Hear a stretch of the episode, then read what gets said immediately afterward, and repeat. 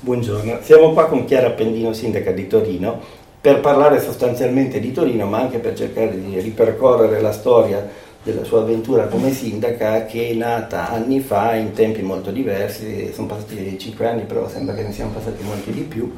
Eh, quando tu hai cominciato, diciamo, quando sei stata eh, nominata come candidata del Movimento 5 Stelle, era mi sembra novembre-dicembre. Novembre. Hai cominciato una lunga campagna elettorale, poi sei arrivata al, diciamo, al, al primo turno, eh, hai ottenuto un ottimo risultato.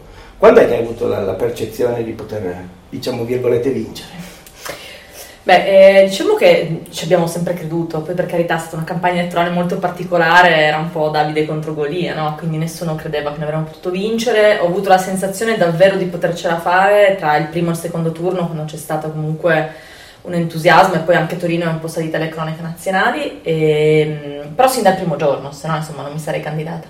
Sì, io ho avuto la percezione proprio in quei giorni, io mi ricordo la, la conferenza stampa che avevate fatto al cortile del Maglio e poi nei giorni successivi, eh, ma non sono stato l'unico, che abbiamo avuto la percezione che si fosse una, come dire, rotto un argine, cioè parlavi con la gente comune e gli chiedevi scusa ma secondo te chi vince? La risposta che ti aspettavi, vince, ma alla fine vince la Fassini, invece diceva vince l'Appennino ed era veramente abbastanza come dire una rivoluzione. Ok, poi arriviamo alla notte, anche questa è piuttosto oramai storica, della vittoria, della proclamazione, di tutto quel che è, e poi eh, vi siete trovati però, eh, come dire, a Palazzo Civico. Come è andata all'inizio? Perché poi alla fine della fiera eh, tu eri l'unica di, di, di, quelli che erano entrati, eh, mh, che avevano un'esperienza, virgolette, politica alle spalle. Beh, i primi anni sono stati sicuramente più complessi nella storia di un mandato, nel mio mandato, ma questo è abbastanza normale. Diciamo che eh, per fortuna avevo fatto una scelta politica di eh, individuare la giunta prima del voto e questo mi ha permesso comunque di essere operativa sin dall'inizio. Eh, la prima difficoltà che ho avuto è stata quella di bilancio, perché comunque ho ereditato un bilancio che aveva insomma, una, una difficoltà, mancavano 30 milioni sull'anno in corso e la Corte dei Conti che ci disse che dovevamo o andare in predissesto o risanare i conti. Quindi la prima cosa che abbiamo affrontato è stata sicuramente quella con manovre anche molto impopolari per evitare il dissesto della città che avrebbe creato grossi danni. Quindi se dovessi dire i primi due anni difficoltà amministrativa, nel, non tanto nell'entrare nella macchina quanto nel raccogliere eh, l'eredità e cercare di dare una svolta.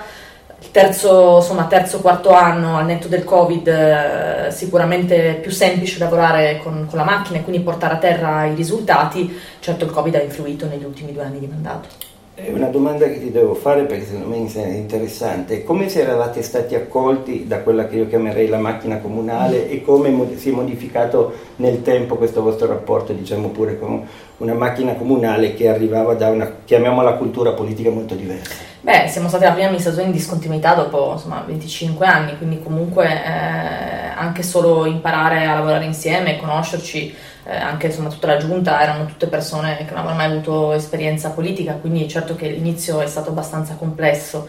Eh, abbiamo avviato una riorganizzazione, poi purtroppo la macchina comunale arrivava comunque da anni di difficoltà anche in termini assunzionali, quindi eh, c'era bisogno di eh, provare a dare una spinta e devo dire che il percorso di riorganizzazione lo stiamo terminando adesso, dopo, dopo 5 anni.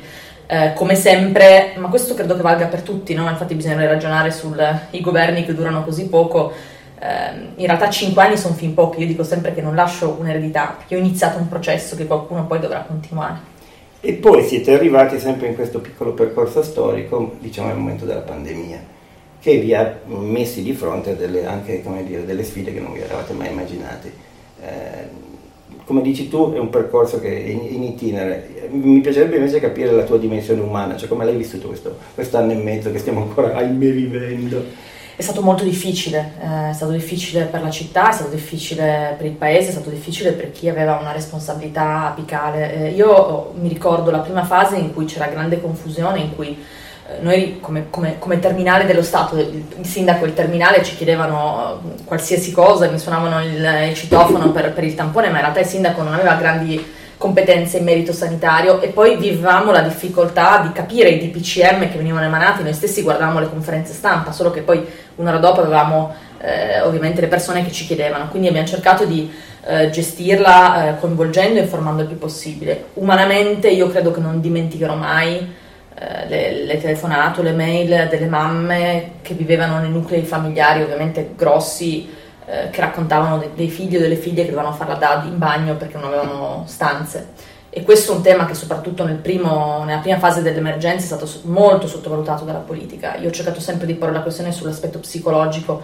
e che non eravamo tutti uguali di fronte al virus, no? Comunque chi aveva, pensiamo sulla barriera di Milano, insomma alle periferie ci sono spazi molto piccoli con, grandi, con nuclei numerosi e quello umanamente non poter dare una risposta sicuramente è stato molto, molto impegnativo. Ecco, eh, dei temi che eh, ha affrontato, problemi, vediamo come chiamarli, eh, la tua gestione della cosa pubblica, uno dei temi che rispetto ad altri eh, tempi storici ha avuto grande rilievo è stato quello dell'ambiente. Uh, ovviamente dalla mia persona pienamente condiviso, però, um, ed è stato però anche questo un tema forse da certi punti di vista non, non del tutto popolare. Uh, allora, visto che tu devi, stai parlando con quelli che verranno, mm. poi vediamo chi saranno, cioè, co- come sponsorizzeresti le tue scelte ambientali? Cioè, continuate su questa strada perché, oppure, ma non mi sembrerebbe che lo potresti dire, non fate più niente perché è una tragedia. No, io penso che sia un obbligo, al di là di quello che uno possa credere o non credere, noi sul tema dell'ambiente abbiamo creduto sin dal primo giorno con scelte altamente impopolari. Um, credo che sia un obbligo morale nel senso che eh, fare chilometri di piste ciclabili, noi abbiamo fatti più di 100 chilometri in questi anni, quindi quasi raddoppiato di spazi, eh, bloccare i mezzi più inquinanti, eh, intervenire piantumando alberi, sono circa 50.000 gli alberi che abbiamo fatto e lavorare in generale, poi col PNRR ci saranno tantissime risorse. Sulla transizione ecologica, è un dovere morale per le future generazioni e la politica non deve rincorrere il consenso deve fare la cosa giusta. Io auspico, e su questo sono sicura che lo farà Valentina Sganga, che sarà la nostra candidata sindaca, ma io auspico che tutti abbiano il coraggio di fare scelte politiche che non sono per forza di consenso. Tra l'altro voglio dire anche quello che sta succedendo con il cambiamento climatico dovrebbe imporci riflessioni che vanno al di là e a livello territoriale comunque il sindaco può fare la differenza con le leve che ha e noi l'abbiamo fatto e io penso, sono orgogliosa di questo, di questo, cambio di marcia e penso che sia anche difficile tornare indietro una volta che la strada è tracciata. Sì, anche vero perché in questi anni sono cambiati anche proprio tutti gli approcci a questi temi. Eh, altro tema su cui voi avete lavorato molto è il tema, chiamiamolo di innovazione lavoro, direi anche, per, anche in questo caso viva l'innovazione, uh, e anche questo è un tema in cui Torino storicamente si distingue, per tante ragioni che tu benissimo sai e racconti, che però era stato in parte in passato, non dico dismesso, ma sottovalutato.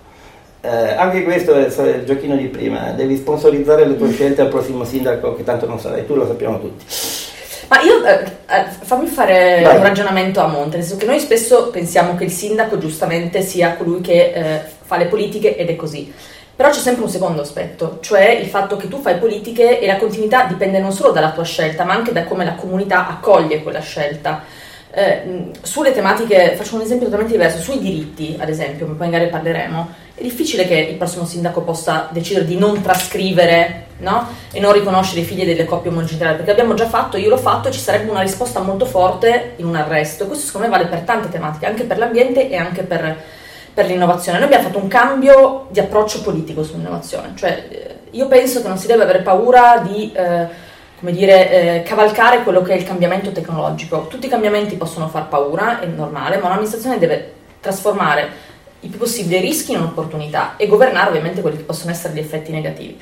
Abbiamo lanciato una politica che si chiama Torino City Lab, che è stata la nostra politica, che poi insomma, è arrivata anche a livello nazionale, dove Torino è un laboratorio dove puoi sperimentare tecnologie che poi si radicano questo ha portato al Centro per eh, insomma, l'intelligenza artificiale su cui stiamo lavorando, ha portato a Torino Reshoring con l'insediamento di aziende che negli Stati Uniti sono tornate sulla filiera della mobilità, dei droni. Ecco, se vogliamo cercare posti di lavoro e far crescere di nuovo Torino bisogna puntare sull'innovazione e per questo sono convinta che su questa strada si continuerà. Certo che serve un sindaco che abbia, ripeto, il coraggio di dire che l'innovazione va governata e non frenata.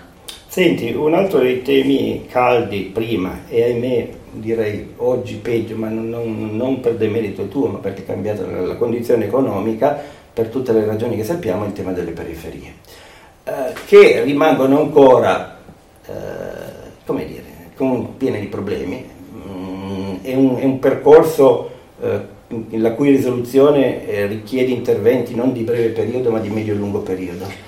Guarda, io penso questo, Beh, noi intanto siamo intervenuti con circa 40 milioni sulle periferie, poi occuparsi dei problemi di periferie eh, significa anche risolvere problemi come, come il MOI, eh, che insomma abbiamo ereditato e finalmente liberato, adesso stanno facendo i lavori, Germaniano, no? pensiamo a Torino Nord, eh, dove siamo riusciti a intervenire con lo sgombero, liberando un'area che era oggettivamente un problema da anni, anche per chi viveva lì con, con, con quello che respiravano. Eh, occuparsi delle periferie significa ottenere 900 milioni per la Metro 2, che beneficerà nei prossimi dieci anni, si inizierà nel 2023 a costruirlo, quindi le periferie bisogna vederle da più punti di vista, ci sono interventi di quello che ho definito di agopuntura che noi abbiamo fatto con 40 milioni, nei prossimi anni ci saranno 130, anzi di più, circa 200 milioni a disposizione, questo è importante perché permetterà di continuare sul percorso che abbiamo fatto. E poi ci sono investimenti di medio-lungo periodo, anche solo TNE dove sorgerà la um, cittadella dell'auto, Oggi stiamo ponendo le basi, tra 5-6 anni lì ci saranno tante imprese, ma il percorso è lungo perché una rigenerazione richiede molto tempo. Eh, io penso che noi abbiamo fatto quello che potevamo con le risorse che abbiamo, abbiamo risolto dei problemi che erano periferici oggettivamente, come Mo e Germagnano, e adesso la strada è tracciata anche con queste riqualificazioni che sono iniziate e vedremo gli effetti nei prossimi anni. Ecco, un altro tema che hai introdotto adesso, lo vediamo, è che le periferie si risolvono se riparte un po' l'economia certo. e aggiungere il turismo, di cui come dire, c'era stata una grossa spinta verso il turismo in precedenti gestioni, adesso eh, a parte il fatto che negli ultimi due anni il turismo è una parola un po' complicata da gestire, però ecco, eh, eh, la famosa vecchia, eh, vecchia, scuola automobilistica di Torino, come si declina secondo te? Ma io intanto eh, ci tengo a dire che il turismo, pre, fino ovviamente ai livelli pre-Covid, è aumentato in modo significativo, anche del 15-20% in termini di arrivi, quindi c'è stato un incremento che è merito della città Torino è bella, più la si fa conoscere, più persone vengono a visitarla e succederà anche nei prossimi anni con i grandi eventi, dalle ATP Finals eh, a Special Olympics, eh, a tutto quello che ci sarà a settembre, ci saranno europei di baseball, insomma sono tanti gli eventi. Però io rivendico quello che ho detto anche cinque anni fa in campagna elettorale, che è stato poi, come dire, la, la, la scia che ho seguito in questi cinque anni. Il turismo è importante, ma non sarà mai sostitutivo dell'industria. Eh, per tanti motivi, intanto perché il turismo impiega una tipologia evidentemente eh, di lavoro che spesso è anche molto precario e poi dall'altra parte perché comunque se noi vogliamo invertire il trend demografico abbiamo bisogno di una tipologia di lavoro che sia fortemente radicata. Da questo punto di vista l'industria è, eh, come dire, la, la filiera su cui dobbiamo puntare. Non a caso quando venne Conte a Torino gli presentammo un progetto con cinque poli eh, che nascono con l'idea di tenere insieme gli Atenei, eh, la manifattura intesa nelle sue varie forme, ovviamente in termini innovativi, eh, le imprese e tutto l'ecosistema e la formazione e sta, ne sono già nati 3 su 5 perché ne abbiamo uno che riguarda Torino Sud a TNE mm-hmm. che è abbandonato da anni, eh, abbiamo la città dello spazio in Corso Marche, abbiamo Grugliasco, la città delle scienze e poi abbiamo altri due poli che dovranno nascere nei prossimi anni. Cosa significa creare dei poli? creare dei poli di attrazione che poi significano posti di lavoro, ma noi non possiamo non avere l'industria. E, e dico un'ultima cosa, che la classica cosa mi sta detto, è ma l'auto. L'auto va governata nel suo cambiamento, non possiamo immaginare che l'auto dei prossimi 15 anni sia quella di 15 anni fa. Transizione ecologica, elettrificazione, innovazione che sta cambiando i servizi. In un caso siamo appena città abbiamo sperimentato la guida autonoma, cosa significa? Che la stessa filiera dell'auto, e vuol dire questo è anche un tema con cui ci confronteremo col governo e con Draghi, va governata nel suo cambiamento per ottenere posti di lavoro e non perderli. Dulcis in fundo, cittadini e sociale, ovvero sia, eh, con questi cittadini tu penso ci hai parlato molto, con le varie fasce sociali. Quindi... Il sabato mattina al mercato in questi cinque anni è sempre stato il mio momento preferito. Perfetto, e ecco, eh, che cosa è stato fatto, che cosa c'è da fare e poi chiudiamo anche con un, un'altra domanda veloce, e adesso cosa fai da grande? E intanto sul sociale eh, devo dire che insomma, dall'emergenza a casa queste sono tematiche che eh, sono oggettivamente emergenze, col Covid sono, saranno sfide importanti. Eh, noi abbiamo cercato di aumentare ovviamente quella che era la disponibilità di case con un numero di alloggi in, in aumento e poi io sono molto orgogliosa e spero che il prossimo sindaco tenga il lavoro che abbiamo fatto della rete che è nata durante l'emergenza. L'emergenza è stata qualcosa di negativo, Covid, ma ha anche portato delle cose nuove che ci hanno aiutato a rendere la città più solidale. Torino Solidale e Torino Plurale sono reti che oggi hanno in carico 25.000 persone che eh, vengono aiutate, anche queste reti sociali, eccetera, e quella è una rete di volontariato perché a Torino abbiamo veramente una realtà incredibile che io spero si possa portare avanti. Eh, cosa farò io da grande? Beh, intanto sono sindaca fino a ottobre perché credo si voterà a ottobre, poi ovviamente vedremo gli sviluppi e fino all'ultimo giorno mi impegnerò al massimo. Poi insomma fino a ottobre darò anche il mio contributo per eh, cercare di contrastare la crisi demografica perché nasce, nasce Andrea e quindi do buon esempio e poi continuerò a fare politica ma questo non significa avere un ruolo nelle istituzioni, nel senso che politica si fa in tanti modi e continuerò a vivere la mia città e dare una mano alla mia comunità insomma, politica, quella del Movimento 5 Stelle. Grazie mille Chiara. Grazie a voi.